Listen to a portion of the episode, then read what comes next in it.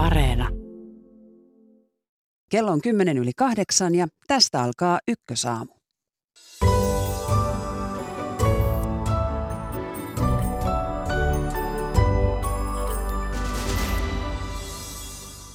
Yhdysvallat on surmanut Al-Qaida-johtajan. Aasiassa jännitetään, saapuko puhemies Nancy Pelosi tänään Taivaniin. Otamme yhteyden Washingtonin lähetyksen aluksi.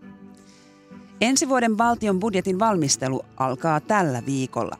Talouden asetelmista puhumme vartin yli kahdeksan. Sota on noussut jälleen suomalaisten peloista suurimmaksi. Tästä puhumme puoli yhdeksän jälkeen. Kosovon ja Serbian välit ovat kiristyneet jälleen. Kyteekö Balkanilla seuraava eurooppalainen konflikti siitä ennen kello yhdeksää? Minä olen Marjo Näkki ja tämä on Ykkösaamu. Hyvää huomenta.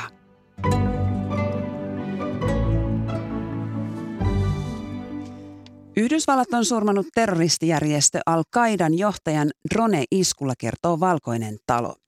Aiman al-Zawahiri nousi terrorijärjestön johtoon vuonna 2011 Osama bin Ladenin jälkeen. Washingtonissa on toimittajamme Juri, Juri von Bonsdorf. Hyvää huomenta. Huomenta. Juri, mitä tuosta Al-Qaida-operaatiosta tiedetään? No tiedetään sen verran, että Yhdysvaltain tiedustelupalvelu paikansi jo alkuvuodesta Savahirin Kabuliin taloon, joka sijaitsi tuon kaupungin hienostoalueella. Ja tätä taloa ja Savahirin liikkeitä tarkkailtiin monen kuukauden ajan – ja, ja alkukesästä lähdettiin sitten tekemään tätä suunnitelmaa tätä iskua varten ja lähdettiin myös informoimaan presidentti Joe Bidenia tästä iskun suunnittelusta. Ja noin viikko sitten Biden antoi tai näytti vihreää valoa tälle iskulle ja, ja lauantaina se sitten toteutettiin. Ja se toteutettiin niin, että lennokista ammuttiin kaksi niin sanottua, niin sanottua Hellfire-ohjusta, jotka Yhdysvaltain antamien tietojen mukaan tappoi Sawahirin tämän kyseisen talon parvekkeelle. Valkoisen talon mukaan muita perheenjäseniä tai, tai siviilejä ei kuollut tässä iskussa. Tosin näiden tietojen vahvistamista on varmasti, varmasti hyvä odottaa vähän pidemmän aikaa.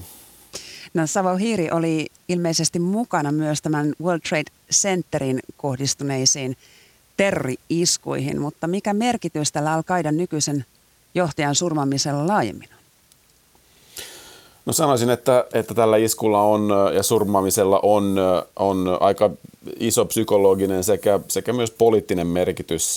Niin kuin sanoit, Savahari, Savahiri oli siis Osama bin Ladenin kakkosmies ja häntä pidetään syyskuun 11 terroriskujen pääarkkitehtinä. Ja, ja täytyy muistaa, että noiden iskujen jättämät haavat täällä Yhdysvalloissa eivät ole vieläkään oikein kunnolla kasvaneet umpeen, että suru on täällä ajoittain edelleenkin siis käsin kosketeltavaa ja, ja Biden omassa puheessaan myöhään illalla niin puhuikin siitä, että hän toivoo, että tämä, tämä isku helpottaa uhrien lähimmäisten surutyötä. Ja sen toisaalta sitten poliittisesti tämä on Bidenille tärkeä asia siksi, että hän, hän nyt osoittaa hänen kriitikoille tämän viime vuonna aika heikosti sujuneen Afganistanin vetäytymisen jälkeen, että Yhdysvallat pystyvät yhä taistelemaan terroristeja vastaan ja pystyvät iskemään terroristijohtajia vastaan Afganistanissa, vaikka heillä ei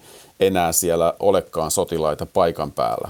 Toisaalta niin sitten tämä Savahirin läsnäolo Kabulissa ikään kuin Talibanin johdon kainalossa, niin on, äh, sen voi nähdä myös aika hälyttävänä asiana sen suhteen, että, että monethan pelkäävät sitä, että Talibanit ja, ja Al-Qaida jälleen alkavat tekemään yhteistyötä ja, ja, ja avaavat tavallaan ovet Al-Qaidalle taas ää, ää, tukikohtien muodostamiseen ja, ja niiden kautta kenties ää, muodostamaan uusia terrorismiuhkia ää, Yhdysvaltoja kohtaan.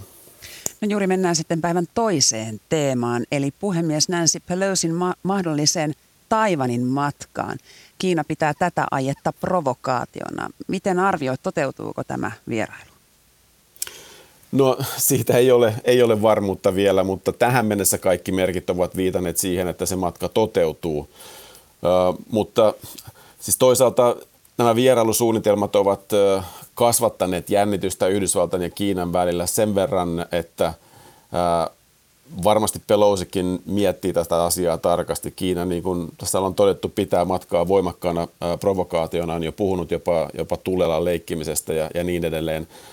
Valkoisen talon neuvonantajat ovat ilmeisesti keskustelleet suoraan Pelosin kanssa mahdollisista seurauksista, jos hän tämän, tämän matkan tekee. Ja varmasti Bidenin hallinto toivoisi hänen jättävän sen, sen väliin, vaikka julkisuudessa tietysti tukee ää, Pelosia. Eli nähtäväksi jää.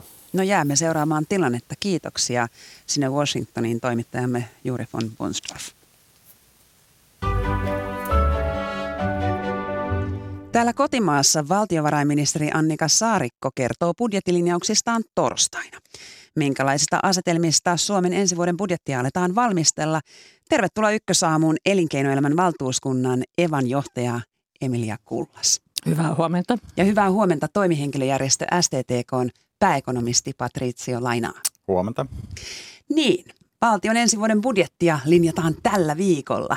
Emilia, hymy nousi jo huulille. Ovatko asetelmat näin positiiviset?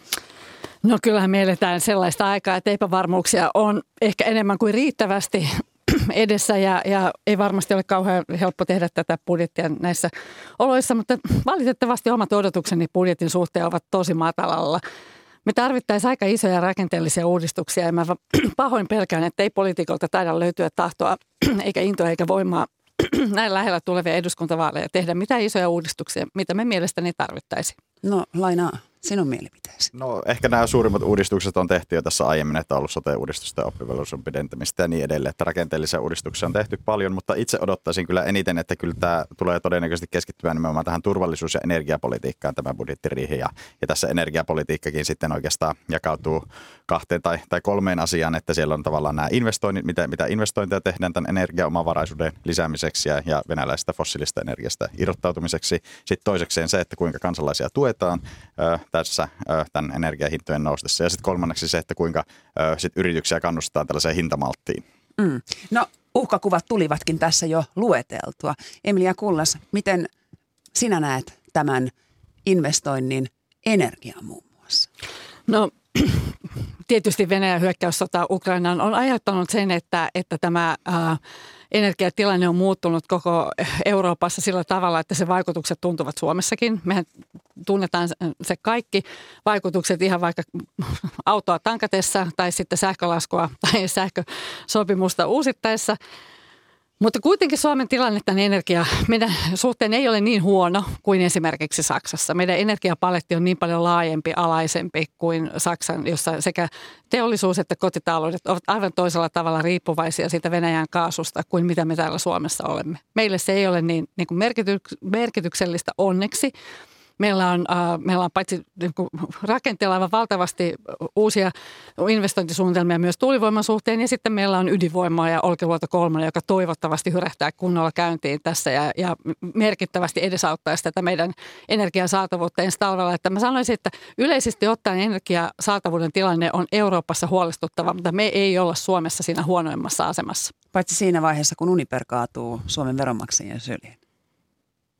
No en, en osaa kommentoida sitä Uniperia sen, sen kummemmin, että, että suoraan veromaksajillähän Uniperistä ei koidu kustannuksia, että, että se on lähinnä sitten epä, epäsuorasti sitten tuota, tietenkin tämän mahdollisesti Fortumin osingonjaan pienenemisen kautta, mutta, mutta täytyy muistaa, että valtiolla on toki paljon tuota, erilaisia sijoituksia, erilaisia yhtiöitä ja, ja se kuinka paljon Fortumista, josta valtio omistaa siis hieman juuri ja juuri yli puolet, niin, niin on kuitenkin muodostaa hyvin pienen osan sitä valtion tulopuolesta. Suomen valtiolla on 136 miljardia euroa velkaa ja lisää tulee. Miksi velkaantuminen jatkuu, Patricia Laina? No tietenkin yksi syy on inflaatio, että rahan arvo muuttuu, että se on niin kuin yksi keskeinen asia, minkä takia velka euroissa mitattuna niin tulee kasvamaan tai on kasvanut ja tulee kasvamaan jatkossakin. Että, että oleellisempaa on verrata sitä tähän bruttokansantuotteeseen, mikä sitten kertoo vähän siitä, että kuinka paljon meillä esimerkiksi tulopuolelta pystytään sitä vahvistamaan. Ja, ja tässä tilanteessa, kun inflaatio kiihtyy, niin meillä tulopuoli, valtion tulopuolihan vahvistuu hyvin huomattavastikin, verotuloja tulee huomattavasti lisää ja itse asiassa paljon enemmän kuin, kuin nämä tulot kasvaa, menot kasvaa. Että, että siinä mielessä tämä inflaatio tavallaan ainakin parantaa parantaa valtion suhteellista asemaa, koska valtiolla on vähän tällaisia menoja, jotka liittyy energiaan. Valtio ei juuri käytä energiaa, että se näkyy enemmän kansalaisten ja, ja sitten tietenkin tuota, teollisuuden kukkarossa energiahinnan kallistuminen. Ja, mutta tietenkin verotulot sitten, kun kaikki hinnat nousee, niin näkyy sitten siellä valtion kukkarossa positiivisella puolella. Oletko yhtä positiivinen Emilia Kuulas? No mä olen Patrision kanssa täysin samaa mieltä siitä, että, että tavallaan se montako miljardia meillä on velkaa ei ole ehkä ihan se oleellinen asia, vaan oleellinen asia on se, että mikä on meidän suomalaisten niin kuin kansana kyky kasvaa, kantaa sitä velkataakkaa. Ja meidän länsinaapurit, ruotsalaiset, heillä niin, tavallaan tämän julkisen velan suhde siihen, siihen talouden kokoon on paljon paljon edullisempi kuin meillä. Heillä on vähemmän velkaa ja isompi talous. Ja meillä on kuitenkin Ruotsilla ja Suomella hyvin samankaltaiset yhteiskunnat. Meillä on hyvin samankaltaiset arvot, että minkälaista hyvinvointiyhteiskuntaa me halutaan pitää yllä. Siinä on vain se iso ero, että Ruotsilla, Ruotsilla on paljon parempi taloudellinen tilanne tavallaan vastata tähän lupaukseen, mikä, mikä, tai, tai oikeastaan näihin yhteiskunnan arvoihin, mikä meillä on. Ja tämä on niin kuin tavallaan se iso kuva, mikä on ehkä vähän niin kuin, niin kuin yli näiden tämän viikon budjettineuvotteluja, joka jatkuu tästä vaalikaudesta toiseen ja oikeastaan hallituksesta toiseen, että, että miten me tavallaan avattaisiin suomalaista yhteiskuntaa niin, että me tavallaan avattaisiin niitä rakenteellisia lukkoja, mitä meillä on. Että miten me pystyttäisiin tekemään työnteosta kannattavampaa, miten meillä olisi mahdollisuutta laskea vähän sitä meidän hirveän kireitä työn verotusta – ja miten me saataisiin tavallaan siitä meidän Suomen, ähm, meillä on kaksi sellaista mun talouden suhteen sellaista kesto-ongelmaa, josta yksi on se, että meillä on hirveä ihmisille, meillä on sitkeä työttömyyttä, joka ei tahdo lähteä millään pois, ei edes silloin, kun talous käy näin kuumana kuin tällä hetkellä. Ja toinen on sitten tämä, tämä että me ollaan hirveän huonoita toipumaan näistä kriiseistä. Et siinä vaiheessa, kun muu Eurooppa pääsee talouden kasvuvauhtiin, niin me junnataan perässä okay. sellaisella matalalla kasvulla. Puretaan tämä. Mikä, miksi työ, työttömät eivät työllisty? No oikeastaan tämän voi jo, johtaa tuota jopa 90-luvun lamasta, että silloinhan meillä pääsi syntymään tämmöinen suuri rakenteellisen työttömyyden joukko. Silloin sen har, harjoitetun politiikan tietenkin maailmantilanteiden tapahtumien vuoksi, niin, niin sen jälkeen se ei oikeastaan niin päässyt sieltä koskaan sulamaan. Ja jos tarkastellaan tota, sen jälkeistä tilannetta, niin meillähän ei oikeastaan työttömyysaste tai työllisyys ole ollut näin, näin työllisyys näin korkealla työttömyys näin alhaalla, niin, niin sen, sen jälkeen oikeastaan kertaakaan. Että siinä mielessä niin ollaan kyllä nyt onnistuttu siinä politiikassa tässä oikein hyvin. Ja esimerkiksi koronakriisissähän me toivuttiin todella nopeasti sitä kriisistä ja, ja tietenkin kiitos Suomen ja, ja myöskin kansainvälisen elvytyksen siinä, siinä tilanteessa, että se oli, se oli mittava ja se selvästi kannatti, että nyt ei päässyt syntymään tällaista ö, uutta työttömien joukkoa. Mutta 30 vuoden takainen taakka painaa edelleen.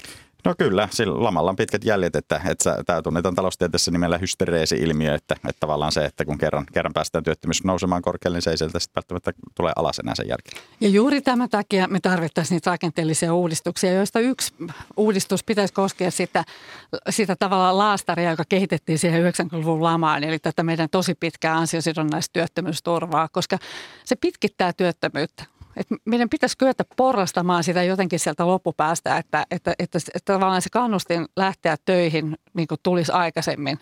Koska se yli vuosi ää, ansiosidonnaisella niin tarkoittaa sitä, että, että se tavallaan ne kontaktit sinne työelämään työttömältä niin kuin pikkuhiljaa rapistuu, se osaaminen rapistuu ja sitten sä putoot siinä tavallaan työnantajan näkökulmassa, niin mitä pidemmäksi se työttömyys kestää, niin sen vähemmän houkutteleva olet työnantajalle. Eli tämä on niin se ongelma, johon meidän pitäisi pystyä puuttumaan. Mutta samaan aikaan työllisyystilanne on kuitenkin ainakin prosenttien valossa melko hyvällä tolalla. Eli jotain uudistuksia tehdään, mutta Emilia Kullas on sitä mieltä, että ne eivät ole riittäviä.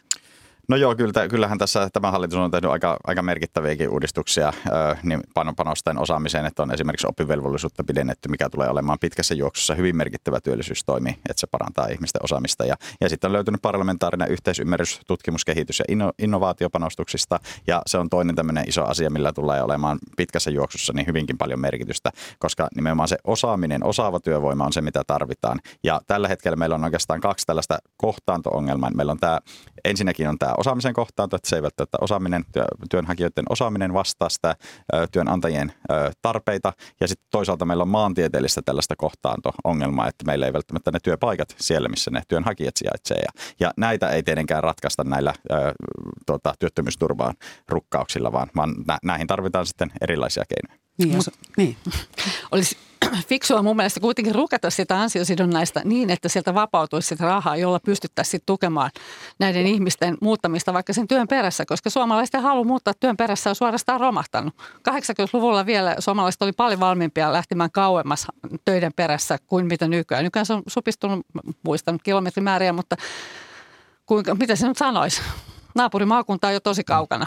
Hmm. No, t- tähän voi toki vaikuttaa myös väestörakenteen muutos, että en, meillä on vähemmän nuoria. Ihmiset yleensä muuttaa siinä vaiheessa, kun he lähtee opiskelemaan jonnekin, niin, niin siinä, siinä vaiheessa eri paikkakunnalle. Et sen jälkeen, kun, kun ollaan jo tavallaan ö, asettauduttu jollekin alueelle, on esimerkiksi perhettä, on, on omaa taloa ja niin edelleen, niin sieltä sen lähteminen siinä vaiheessa työn perässä on tietenkin huomattavasti korkeampi kynnys kuin, kuin sit siinä vaiheessa, kun, kun ollaan tuota, lähtemässä sitten vanhempien luota sitten muuttamassa esimerkiksi omaa asuntoa. No entä se toinen teema, että Suomi toipuu lamasta tai taantumista huomattavasti hitaammin kuin naapuri?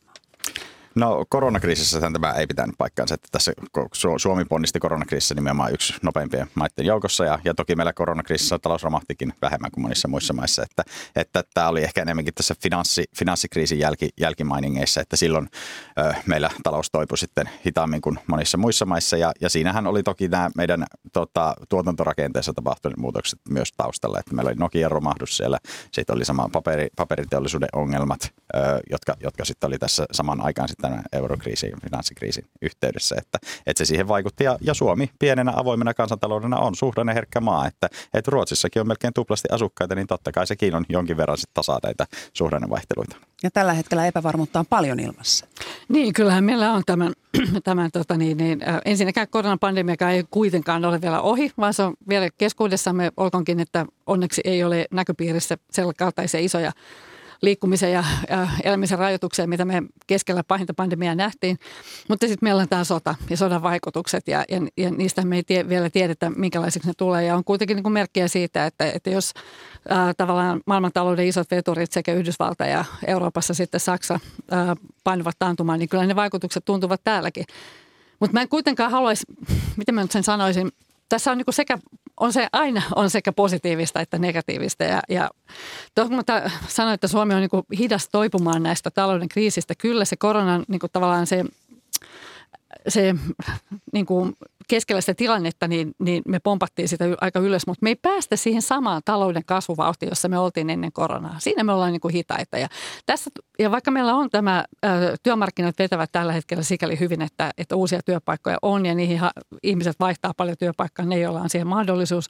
Mutta se, missä me ollaan todella hitaita ja kankeita, niin me ollaan kankeet tekee niitä, niitä aidosti ä, isoja rakenteellisia uudistuksia. Tämä oppivelvollisuuden nosto, jonka Patricio nosti tässä esiin, niin varmasti hyvä toimi, mutta kun meillä kestää niin kun me nähdään sen vaikutukset. Ne ei vielä tuu, se on ollut vasta niin noin vuoden voimassa ja menee varmasti useampi vuosi, niin voidaan katsoa, että mitä se oikeasti vaikuttaa. No nyt niitä täkyjä sitten. Annika Saariko varmasti tätäkin lähetystä kuuntelee ja pohtii, että mitä nyt sitten torstaina linjaisi. Niin Patricia Lainaa, on terveiset. No ensinnäkin se, että kuinka palkansaajien ostovoimaa tuetaan, niin näkisin, että tässä tilanteessa ei ole oikea aika elvyttää, että tavallaan tällaisen niin yleiselle veronkevennykselle enää tällä hetkellä sijaa, että se ei ole kauhean perusteltu, että se lähinnä voisi kiihdyttää inflaatiota, mutta sille millekään olisi sijaa sitten tässä, että miten ostovoimaa voidaan tukea, niin on sitten siirtää näitä sosiaalivakuutusmaksuja palkansaajilta työnantajille. Kiky-sopimuksessahan niitä siirrettiin toiseen suuntaan, niin, niin nyt olisi aika siirtää sitten sinne työnantajien suuntaan näitä maksuja, mikä sitten taas vahvistaisi palkansaajien ostovoimaa, mutta ei kuitenkaan samalla tavalla elvyttäisi taloutta. Niin, käänteinen kiky ja Emilia Kuulas. No, Suomessa on työverotus niin kireä, että, että sen keventäminen pitäisi kuitenkin olla seuraavan hallituksen asialistalla, jos sitä ei tästä budjettineuvottelusta niin kuin ei varmastikaan löydy. Ja sitten tästä kansallisen tukeen, niin, niin kyllä jokaisen suomalaisen ihan paras tuki omassa elämässä on työ. Hmm. Että tavallaan se on se, mitä äh, poliitikoiden pitäisi tehdä. Avata ihmiselle mahdollisuuksia äh, helpottaa sitä työn vastaanottamista ja helpottaa yritysten työllistämistä. Taloustieteilijänä ajatteletteko, että nyt kun tässä nämä uhkakuvat nousevat ja villasukkaa pitää alkaa laittaa jalkaan, kun kenellään ei ole enää varaa lämmittää ja polkupyörä pitää kaivaa, kun autollakaan ei ole enää varaa ajaa, että meidän olisi terveellistäkin nyt vähän – ajatella suppeammin ja mennä sinne taantumaan taloutena? No, mun mielestä... Tai no, ei, ei, Emili aloittaa.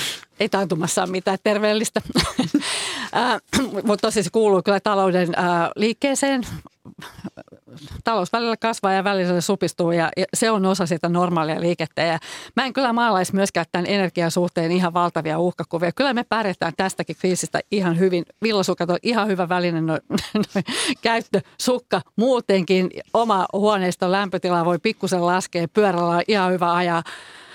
Kyllä me tästäkin selvitään ilman, että maailmanloppu tulee. Mahtava, hurraa ja Patricia vielä. Joo, no mä oon sama, samalla linjalla kuin Emilia tässä nä- näkisin tämän ihan, ihan suhteellisen positiivisessa valossa että si- siinä suhteessa. Että, mutta tietenkään taantuma ei ole missään, missään nimessä niin kuin, tota, tavoiteltava asiantilaa, mutta, mutta tässä, tällä hetkellähän se ongelma on nimenomaan se, että se on tällaista tarjontalähtöistä tai, tai taantuma tulee mahdollisesti tarjontalähtöisesti, kun meillä nimenomaan tämä energian ja muiden resurssien myös, puolijohde, komponentit, kenteistä pulaa ja niin edelleen, että meillä tulee tällainen tarjontalähtöisesti ö, ongelmia eikä kysyntälähtöisesti, mihin sitten elvytys voisi auttaa. Mutta tällä hetkellä, kun ne ongelmat on siellä tarjontapuolella, niin siihen elvytys niin ei paljon auta. Kiitoksia keskustelusta. Elinkeinoelämän valtuuskunnan johtaja Emilia Kullas ja toimihenkilöjärjestö STTKn pääekonomisti Patricio Laina ja hyvää päivää jatkoa molemmille. Kiitos samoin. Kiitos.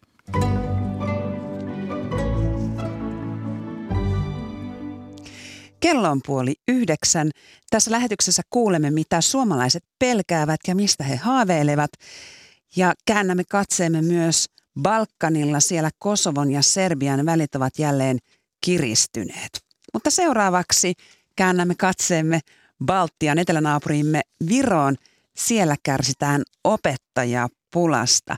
Opettajapulan odotetaan kärjistyvän vielä lisää lähivuosina, sillä Viron hallitus on päättänyt vironkielistään nykyisten venäjänkielisten koulujen opetuksen vuodesta 2024 alkaen. Tallinnassa on toimittajamme Rain Kooli. Tere Hommikust. Tere Hommikust. Hyvää huomenta Marjo. Mistä tämä opettajapula johtuu? No kaikki asiantuntijat, joiden kanssa olen tästä aiheesta keskustellut, eli rehtori, alan ammattijärjestön puheenjohtaja ja opetusministeriön virkamies tarjoavat nyt ensimmäiseksi syyksi palkkausta. Virolaisen opettajan peruspalkka on 1400 euroa, se on hieman alle puolet suomalaisen opettajan peruspalkasta. Ja se ei ole kilpailukykyinen edes täällä Virossa. Se laahaa ammattijärjestön mukaan noin 30 prosenttia jäljessä akateemisesti koulutettujen keskimääräisestä tulotasosta. Mutta opettajapulaa ovat vielä pahentaneet, kun opettajilta itseltään kysytään, niin työn kuormittavuus eli työtaakka ja viime vuosina ihan korona-ajan paineet. Varsinkin tänä vuonna on nähty paljon sellaisia irtisanoutumisia, joissa opettajat kertovat perusteeksi nimenomaan tämän korona-ajan taakan. Ja kun tähän liitetään vielä se, että nuoret eivät hae enää opettajakoulutukseen entiseen malliin, niin siinä on valmis yhtälö. Mm, kuulostaa melko suomalaiseltakin ilmiöltä. Niin, Suomessahan on puhuttu myös opettajapulasta. Sen syyksi on tarjottu esimerkiksi suurten ikäluokkien eläköitymistä. No Virossa eläkkeet ovat verrattain pieniä. Opettajat eivät ihan ehkä niin herkästi eläköity. Se taas tietenkin nostaa opettajakunnan keski-ikää virolaisista opettajista. Noin kolmannes on yli 55-vuotiaita ja, ja kyllähän vuosikymmenten aikana opet, tehty opettajan työ alkaa näkyä sitten jossain vaiheessa sekä jaksamisessa että, että tällaisessa henkisessä vireydessäkin, vaikka, vaikka kokemus sinänsä auttaa pärjäämään. Mutta Suomessahan on kerrottu myöskin siitä, että nuoret opettajat ehkä aiempaa herkemmin vaihtavat alaa, niin, niin se on kyllä ihan samaa kuin Virossa. Täällä noin puolet uusista opettajista irtisanoutuu ainakin opettajien ammattijärjestön mukaan muutaman vuoden sisällä töiden aloittamisesta. Ja se on kyllä aivan liikaa sekä asiantuntijoiden että opettajien itsensä mielestä. Mutta täysin poikkeavaa Suomeen on, tai Suomeen verrattuna on, on tietenkin se, mikä jo juonossa mainitsit, että Viron hallitus on päättänyt vironkielistä kaikki Viron venäjänkieliset koulut vuosina 24-30 ja tämä kyllä tulee pahentamaan opettajapulaa, varsinkin Koillisvirossa. Siellä 80 prosenttia väestöstä on venäjänkielisiä ja, ja viroa taitavista opettajista on pula jo nyt ja, ja tulee olemaan varmaan siinä vaiheessa, kun heitä pitää olla moninkertainen määrä nykyiseen verrattuna. No mitä nyt sitten lääkkeeksi tähän Viron opettajapulaan, No siis täällähän on jo lisätty opettajakoulutuksen aloituspaikkoja, mutta tosiaan kun ketään ei voi pakottaa opiskelemaan opettajaksi.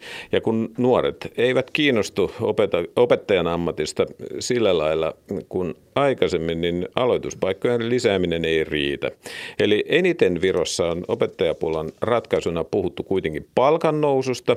Ammattijärjestön mukaan tosiaan 30 prosenttia ollaan jäljessä akateemisesti koulutettujen keskitasosta ja tämän pitää muuttua. Jos ei muutu, niin ammattijärjestö on väläytellyt jopa lakkoa. Virolaiset opettajat ovat lakkoilleet viimeksi kymmenen vuotta sitten.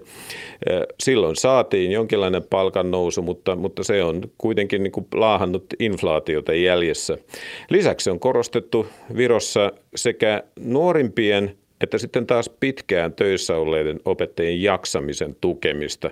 Muun muassa tuntimäärien vähentäminen olisi tarpeen, mutta jos orjallisesti noudattaa tätä nykyistä opetussuunnitelmaa ja, ja opet, opettaja, opettajista on pulaa, niin, niin se on kyllä aika niin kuin mahdoton yhtälö ratkaistavaksi. Kiitoksia näistä tiedosta sinne Tallinnan ja hyvää päivän jatkoa toimittajamme Rain Kooli. Kiitoksia samoin. Koronapandemia ja sota pelottavat suomalaisia. Ylen tuoreen kyselytutkimuksen mukaan suomalaiset ovat nyt huolissaan sodan uhasta ja kansainvälisen politiikan vaikutuksista. Tervetuloa Ykkösaamun kaupunkiteologian professori Henrietta Grönlund Helsingin yliopistosta. Kiitos. Ja hyvää huomenta ja tervetuloa aikuisten mielenterveyskokonaisuuden johtaja Meri Larivaara Mieli rystä. Kiitos. Niin, sota, pandemia. Nämäkö, nämäkö ovat nyt suomalaisten suurimmat pelot? Varmaankin näin nyt on tällä hetkellä ihan tämän kyselynkin perusteella. Pandemia ei varmaan ihan samalla tavalla enää pelota, koska siihen on löydetty myöskin semmoisia ratkaisuja ja asioiden kanssa on päästy eteenpäin, on pystytty avaamaan yhteiskuntaa ja palamaan vähän tavallisemmalle raiteelle elämässä.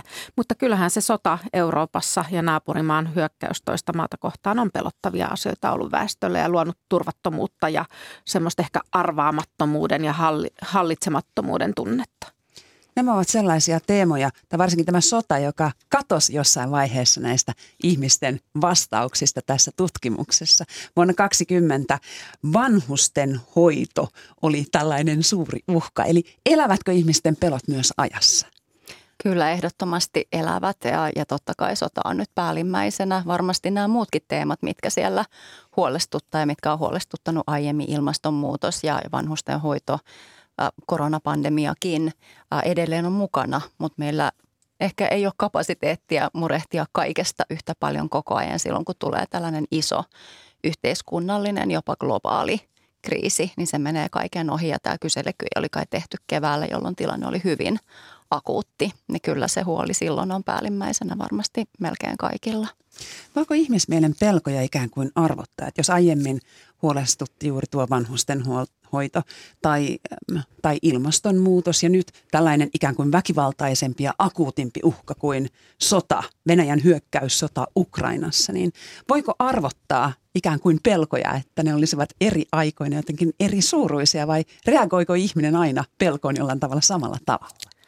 No varmaan siinä on semmoinen ero, että pitkäkestoinen jäytävä huoli niin sanotusti niin kuin ilmastonmuutoksessa tai vanhusten hoitokysymysten vaikeissa ratkaisuissa yhteiskunnassa, niin ne on niin kuin semmoisia tasaisempia taustalla jäytäviä, jotka syö ehkä semmoista niin kuin luottamusta tulevaan pikkuhiljaa ja kasaa semmoista huolta ja tietynlaista kuormitusta ihmisten mieleen. Mutta tietysti sitten tämmöinen äkillinen dramaattinen muutos, niin kuin pandemian tuleminen tai sitten tämä sota, niin ne horjuttaa aika nopeasti ja voimakkaasti hyvää oloa ja aiheuttaa ahdistuneisuutta ja pahaa oloa sillä tavalla varsin rajusti ja ne koukuttaa ihmiset usein seuraamaan uutisvirtaa ja niillä on niin kuin voimakkaampi vaikutus siinä hetkessä ihmisen mieleen. Tänhän näkee ihan, jos ajattelee niin kuin yksittäisen ihmisen elämää, että me voidaan olla huolissa, huolissamme monista asioista, työhön liittyvistä asioista, läheisiin liittyvistä asioista, mutta sitten jos vaikka tulee itselle joku sairaus, diagnoosipelko, että tutkitaan jotain, niin kyllä se nopeasti menee, kunhan vaan tästä selviää, niin ihan sama ne työhuolet, että ne on kuitenkin, että meillä on tietynlainen hierarkia, että jonkunlaiset asiat uhkaa sitä olemassaoloa tai perusturvaa enemmän kuin jotkut muut. Ja silloin kun sellainen iso huoli tulee, niin ne muut vähän väistyvät. Hyvin tyypillinen on sellainen, että en enää valita mistään, jos tämä asia nyt menee Kyllä. hyvin. Että sitten ei niistä arkisista, mutta aika nopeastihan sitten kun asiat palautuu ja niin pitääkin tapahtua, niin sitten me taas valitetaan myös pikkuasioista ja, ja ikään kuin palataan siihen normaaliin. Että se on myös tärkeää meidän toimintakyvylle. Onko siis tällainen ikään kuin pelon tai uhan kokemus niin kuin vakio ja sitten tulee tällainen suhteellisuuden taju eri asioissa? Meri Larivaara. No toivottavasti pelon ja uhan kokemuksen ei tarvitse olla vakio, vaan ihminen voi keskittyä myös semmoisen myönteiseen ja hyvää oloa tuottavaan elämässään. Että kyllähän sen niin pitäisi olla, että sieltä löytyy niitä tasapainottavia tekijöitä ja pystytään nauttimaan myöskin elämästä. Et se on sitten taas huolestuttavaa, jos mieli ikään kuin aina pyrkii hakemaan niitä uhkia ja pelkoja ja huolenaiheita ja pyörittämään niitä murheita mielessä. Mutta mä luulen, että kyllä niin kuin ihmisellä on taipumus löytääkin sitä tasapainoa myöskin, että toisaalta näistä järkyttävistä isoista kokemuksista päästäisiin kulkemaan semmoisen niin kuin rauhallisempaan ja vakaampaan vaiheeseen. Ja sitten taas noin pitkäkestoiset haastavat ongelmat, niitä voidaan onneksi välillä työntää taustalle ja keskittyä ihan elämään. Niin kuin, että vaikka ne on ikään kuin ratkaisemattomia meille ja kuormittaa pitkäkestoisesti, niin ne eivät valtaa mieltä sillä tavalla. No Mieli ryssä olet myös ikään kuin asiakaskontaktissa, eli ihmiset ottavat yhteyttä. Niin miten nyt nämä uusimmat pelot näkyvät teidän työssä tai niissä asiakaskontakteissa? Joo, meillä Mieli on tosiaan näitä kriisiauttamisen palveluita ja tämmöinen kansallinen kriisikeskusverkostokin, jota koordinoimme ja jonka kanssa teemme yhteistyötä ja valtakunnallinen kriisipuhelin. Ja siellä se on näkynyt sillä tavalla, että yhteydenottojen määrä kohosi voimakkaasti, kun pandemia tuli. Sekä nuorten että aikuisten palveluissa nämä puhelin- ja nettiyhteydenotot nousivat ja ne on jääneet pysyvästi korkeammalle tasolle. Eli ei olla oikeastaan palattu enää sitten sitä pandemiaa edeltävälle tasolle laisinkaan. Ja kyllä tämmöinen niin kuin esimerkiksi Venäjän hyökkäys Ukrainaan, niin sen tuotti äkillisen piikin yhteydenotoissa, mutta sit se ei kuitenkaan taas nostanut uutta pysyvää hyppäystä. Mutta se sitten, minkä kanssa ihmiset soittaa niin ne, tai ottaa yhteyttä netissä, niin he eivät välttämättä tuo sitä, että nyt tämä sota, vaan he tulee enemmän semmoisilla yhteydenotoilla, että on pahaa oloa, ahdistuneisuutta. Ja sitten siellä mainitaan yhtenä muuna tekijänä, että nyt tämä sotakin vielä kaiken muun lisäksi. Että tavallaan kuitenkin ehkä se yhteydenotto tulee sieltä enemmän oman mielen sisäisistä tunnelmista ja lähempänä omaa arkea olevista asioista. Mutta tuntuuko, että tämmöinen ikään kuin akuutti uhka – sitten jollain tavalla on jo avannut ihmisen mielen niin kuin kaikenlaiselle ahdistukselle? No kyllähän se ainakin hetkellisesti murtaa sen illuusion, että elämä tässä jatkuu turvallisena ja tasaisena ja mitään pahaa ei tapahdu, mikä ehkä on se sellainen ihmisen perustila silloin, kun mennään tavallista elämää. Me saadaan uskoa sellaiseen illuusioon, että me voidaan koko ajan ajatella, että mikä diagnoosi tai onnettomuus voi tapahtua hetkenä minä hyvänsä. Se ei, se ei ole hyväksi ihmiselle, että et kyllä, se, kyllä se tasaantuu sitten ajan myötä myötä kuitenkin, kun siitä akutista tilanteesta mennään eteenpäin. Mutta toki kun tällaista on, niin se, se ikään kuin särö, mikä on tullut siihen perusturvallisuuteen, niin jonkun aikaa se on mielessä. Ja nyt kun näitä on ollut useampi ja peräkkäin, niin se kyllä haastaa sitä, että no palaudutaanko tästä koskaan normaaliin ja mitä seuraavaksi. Että se tarvii sitten taas jonkun verran sellaista tasaisempaa aikaa että päästään, päästään sellaisesta huolien tiedostamisesta ehkä siihen tasaisempaan vaiheeseen. Mä sanoisin ihan samaa, että kyllä niin kuin meillä mieli nyt tällä hetkellä ikään kuin tuntuu tottuvan siihen, että seurataan jotain kriisiä ja haetaan sen ratkaisuja ja mietitään sitä. Ja se on tietysti aika huolestuttavakin mielenterveyden kannalta, jos tottuu ikään kuin sellaiseen tunnelmaan, että tässä haetaan jotain kriisiä. Et silloin on todella tärkeää kyllä pystyä palauttamaan siihen, että mikä elämässä on säilynyt hyvänä ja mikä, mikä ikään kuin omassa elämässä toimii, mi, mihin voi olla tyytyväinen, minkä kanssa voi olla onnellinen, mihin voi vaikuttaa muuttaa ja minkä kanssa voi niin kuin rakentaa ihan luottavaisin mielin tulevaisuutta näissäkin puitteissa, vaikka siellä taustalla on näitä epävarmuuksia. No miten voi ajatella esimerkiksi nyt itsenäistä elämäänsä aloittelevia nuoria aikuisia tai lapsia, että kun tässä on koettu nyt tätä pandemiaa ja, ja, ja sotakin on tullut myös suomalaisiin olohuoneisiin, niin, niin onko heillä jollain tavalla mahdollisuus olla jopa paremmin valmistautuneita tuleviin kriiseihin näiden kokemusten valossa vai kaventavatko nämä pelot ja uhkakuvat esimerkiksi tulevaisuuden suunnitelmia? Henrietta Grönlund. Varmaan Merillä on tästä, tästä paljon tietoa, mutta varmasti niin kuin sekä että, että kyllähän aina eletty ja sel, selvitty kriisi ikään kuin valmentaa tulevaan ja sen vuoksi varmaan ikääntyneemmillä ihmisillä on ollut paremmat valmiudet selviytyä esimerkiksi koronasta, että on jo eletty, on nähty se, että asioita tapahtuu elämä jatkuu niin kauan kuin se jatkuu, siitä mennään eteenpäin. Ikään kuin saadaan kokemusta siitä, että kriiseistä voi selvitä. Nuorille se voi olla ensimmäinen isompi kriisi, tämä korona, ja se on ollut hyvin pitkäkestoinen ja vaikuttanut heidän elämään todella paljon, niin he kyllä tarvitsee siinä sitten hyvin paljon, paljon tukea myöskin meiltä, joilla on jo kokemusta kriiseistä ikään kuin enemmän. Kyllä mäkin sanoisin, että elämänkokemus antaa niitä voimavaroja selviytyä ja nuorille. Tämä voi tuntua sitten, että tämä on niin kuin ainutkertaista kun se ensimmäinen suuri yhteiskunnallinen kriisi tulee kohdalle. Mutta kyllä mä ajattelen, että siinä on niin kuin iso vastuu yhteiskunnallisestikin tehdä sitten sellaisia ratkaisuja, jotka aidosti luovat heille tulevaisuuden toivoa ja uskoa siihen, että asiat voi lähteä menemään parempaan suuntaan. Että siellä kyllä ehdottomasti tulee jotenkin mieleen sellaiset yhteiskunnan alueet kuin ympäristöpolitiikka, turvallisuuspolitiikka, talouspolitiikka, työllisyys ja työelämän laatu, jotka on niitä asioita, mihin pitäisi panostaa, jotta nuorille kasvaisi semmoista luottamusta, että hekin voivat tässä yhteiskunnassa rakentaa tulevaisuuttaan. Mutta sitten on tietysti niin kuin lähellä olevat aikuiset ja heidän elämänkokemuksestaan ammentaminen, että millä lailla vanhemmat tai muut aikuiset ympärillä, isovanhemmat voi jakaa sitä omaa elämänkokemustaan ja toisaalta olla läsnä ja kannatella niitä vaikeita kokemuksia ja vaikeita tunteita, joiden kanssa nuoret saattaa kamppailla. No Henrietta Grönlund, sinä olet äh, tutkunut ja pohtinut sitä, että kriisit ja pelot voivat tuoda myös hyvää ihmisissä esille, muun muassa yhteisöissä. Kyllä, joo. Me ollaan tehty iso kansainvälinen kyselytutkimus auttamisesta koronaan liittyen ja sitten tällainen hyvin paikallinen naapurustotutkimus, jossa on tutkittu, että miten Helsingissä ihmiset naapurustoissa, asuinalueilla, lähiverkostoissa toisiaan autto, erityisesti siinä koronan akuuttivaiheessa. Ja kyllä me tämä aiemmistakin tutkimuksista tiedetään, että, että yllättävät tilanteet, äkilliset tilanteet, joissa ikään kuin – meille tuodaan tietoon se, että nyt apua tarvitaan, saa meidät myös auttamaan. Niin kuin nyt nähtiin myös Ukrainan kriisin yhteydessä lahjoitukset Ukrainaan kasvo aivan valtavasti siinä akuutisvaiheessa.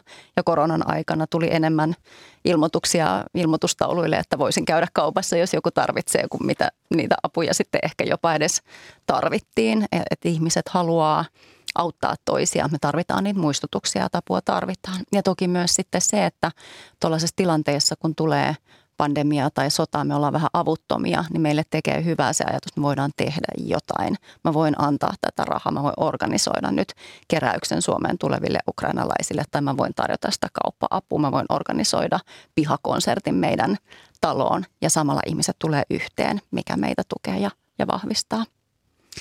Ylen tutkimuksessa äm, oltiin äm, myös haaveiden ja unelmien äärellä. Meri Larivaara, minkälaisista asioista suomalaiset haaveilevat ja unelmoivat? Se oli hyvin viehättävää, että siellä nousi tämmöiset tavalliset perusasiat, kuten terveys, työ, toimeentulo, todella tärkeitä perusasioita. Lisäksi siellä oli nyt tämä rauha noussut neljänneksi, että oikeastaan kun sinne lisäisi ne hyvät läheiset ihmissuhteet ja merkityksellisyyden elämässä, niin siinä olisi niin kuin se kokonaisuus, millä on hyvin helppo rakentaa onnellinen elämä. Toki ne ratkaisut voi olla välillä haastavia löytää. Ne oli myös mun mielestä hyvin viehättäviä, hyvin viisaita vastauksia ja, ja haaveita suomalaisilta, koska myös tutkimusten mukaan ja, ja, ja niin kuin tutkijan näkökulmasta niin onnellinen elämä muodostuu just siitä, mistä suomalaiset haaveilee, niin siitä hyvästä arjesta, läheisistä ihmissuhteista, perusturvasta, merkityksellisestä tekemisestä, siitä, että mä saan rakkautta ja saan sitä antaa ja, ja olla yhdessä toisten kanssa, niin – siitä tulee onnellisuus, ei niistä uusista telkkareista ja etelänmatkoista. 79 prosenttia suomalaisista on tyytyväisiä elämänsä tämän tutkimuksen mukaan, mutta tyytyväisyys omaan elämään on laskenut selvästi alle 45-vuotiaiden keskuudessa ja kaikkein tyytymättömimpiä ovat 15-29-vuotiaat naiset. Minkä takia? No mä ehkä pikkusen haastasin sitä myöskin, että saattaa olla, että ne miehetkin on tyytymättömiä, mutta heitä ei tavoiteta samalla tavalla vastaamaan. Eli välttämättä näin suurta sukupuolieroa ei ole, mutta mä luulen, että siellä on ihan tämä tulevaisuuden epävarmuus, mikä nyt tekee sitä tyytymättömyyttä siellä nuoremmissa ikäryhmissä. Mutta iso kuva on sitten, että lopulta ajatellaan, että tavalliset asiat ovat hyviä ja kun ne ovat kunnossa, niin onnellisuutta tulee suomalaiseen kotiin. No, mä luulen, että se on just se, mikä niitä nuoria huolestuttaa, että saako he sen tavallisen hyvän elämän, löytääkö he paikkansa maailmassa. Toihan on just se vaihe elämässä, joka on aika epävarma, jossa pitää selvittää, että kuka minä olen ja millaista koulutusta, työtä haluan tavoitella, saanko sitä, onko mulla merkityksellisiä ihmissuhteista, jäänkö yksin. Eli he haaveilee varmasti just siitä tavallisesta elämästä, mutta on peloissaan saako sitä ja koronan myötä tullut yksinäisyys, eristyneisyys monien kohdalla ei kyllä auta asiaa. Kiitoksia käynnistä kaupunkiteologian professori Henrietta Grönlund Helsingin yliopistosta ja aikuisten mielenterveyskokonaisuuden johtaja Meri Larivaara Mieli rystä ja onnellista päivänjatkoa teille. Kiitos. Kiitos samoin.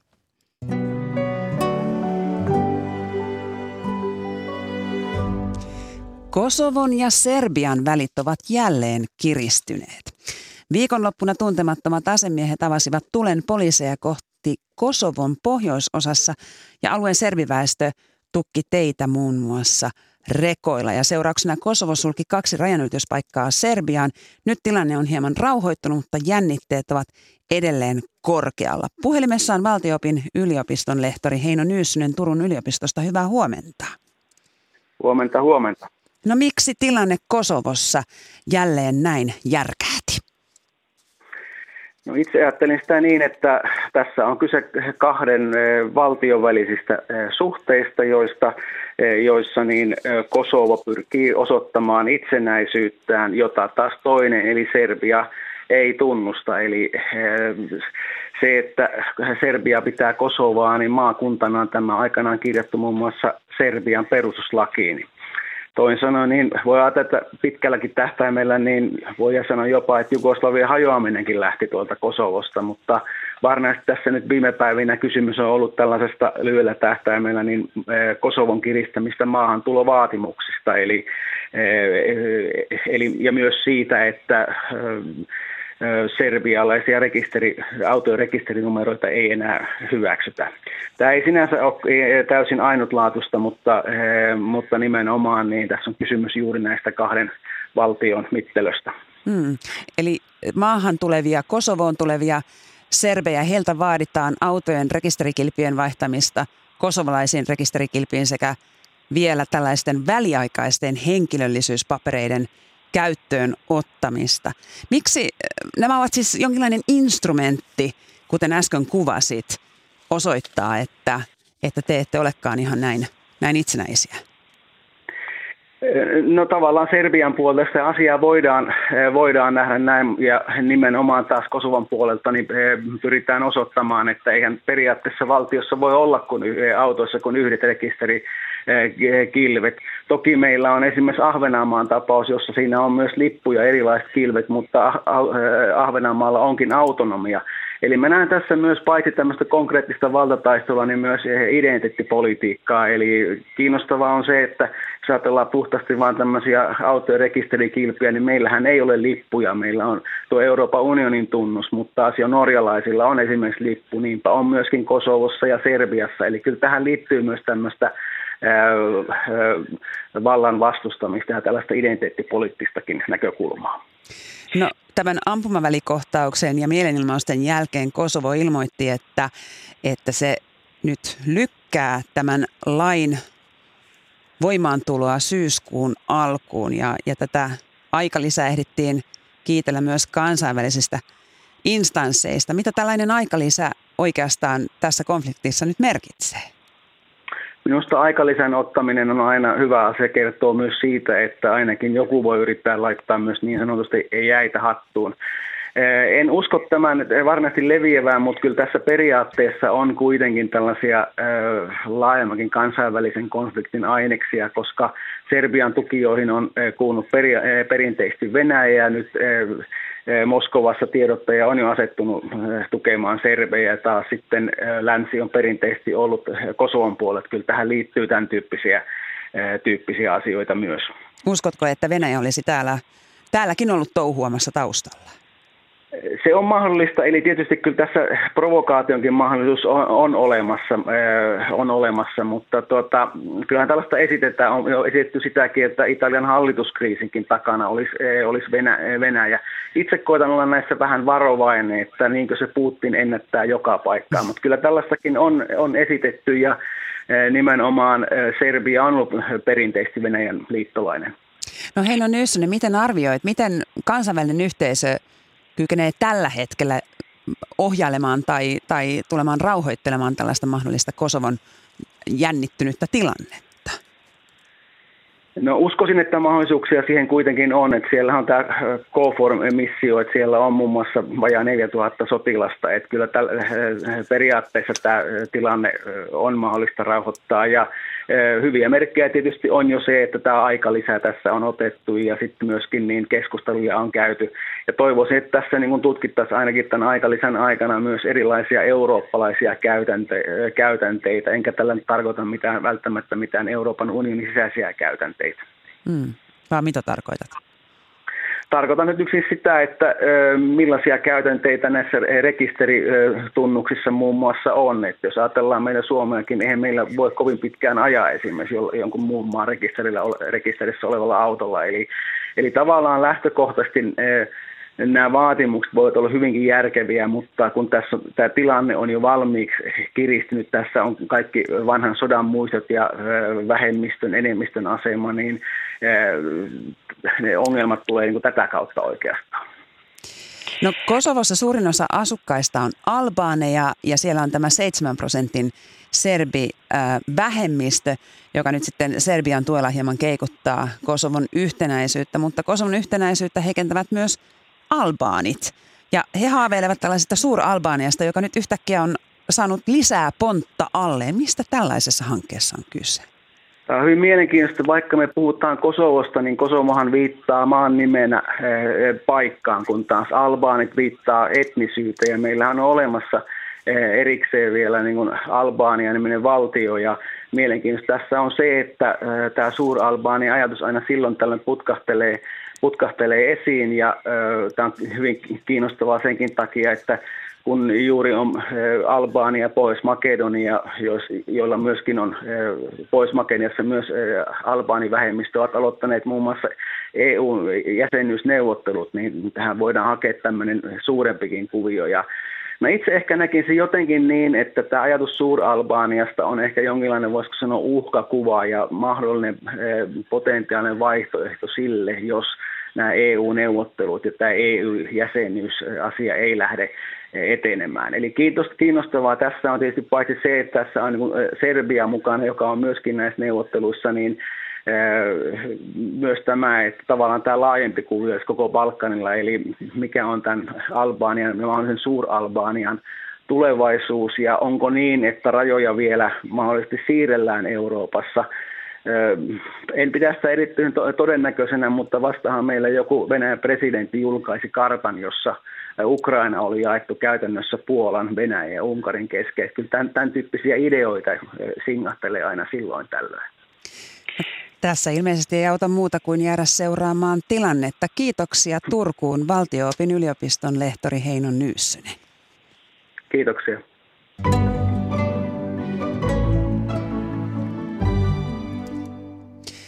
Ykkösaamu kaartaa nyt loppusuoralle. Kerron, että lähetyksen toimittajina olivat Janette Leino, Anna Nevalainen ja Satu Heikkilä.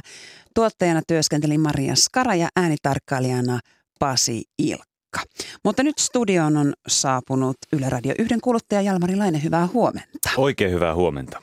Ykkösaamun jälkeen tulee tuttuun tapaan muistojen Boulevardin, mutta mitä muuta päivän Annista suosittelet? No tänään elvytetään Karjalan kieltä. Siitähän on paljon puhuttu nyt tässä julkisuudessa, siis viime viikkoina, mutta viime vuosina tämä Karjalan kieli ja karjalainen identiteetti on olleet nousussa keskustelun aiheena.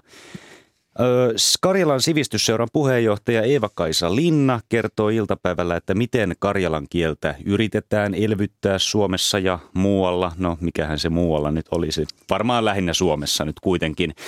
Ja missä sitä opetetaan? Hän on Jari Aula vieraana Kielen päällä sarjassa kello 14.50. Ja sitten mitä tulee nyky-Suomen käyttöön, suomen kielen käyttöön, suomalaiseen runouteen, niin Tanssiva karhu runopalkinto jaetaan taas tässä kohta puoli ja Kulttuuri sitten 15 uutisten jälkeen käydään nämä ehdokkaat läpi ja puhutaan vähän runouden trendeistä noin yleisemminkin. Luetko itse runoutta? Halutaanko tähän nyt rehellinen vastaus? Tota, sanotaan näin, että koskenniemet löytyvät hyllystä, mutta tota, on hyvä, että siellä on asiantunteva raati arvioimassa nämä tota, nykyrunouskokoelmat ja Pia-Maria Lehtola vetämässä lähetystä kello 15 uutisten jälkeen. Joten ei mene aivan reisille. Eli tanssivaa karhua ja karjalan kieltä luvassa. Kiitoksia Jalmari. Kello lähestyy yhdeksää. Minä olen Marja Näkki ja toivotan hyvää päivän jatkoa.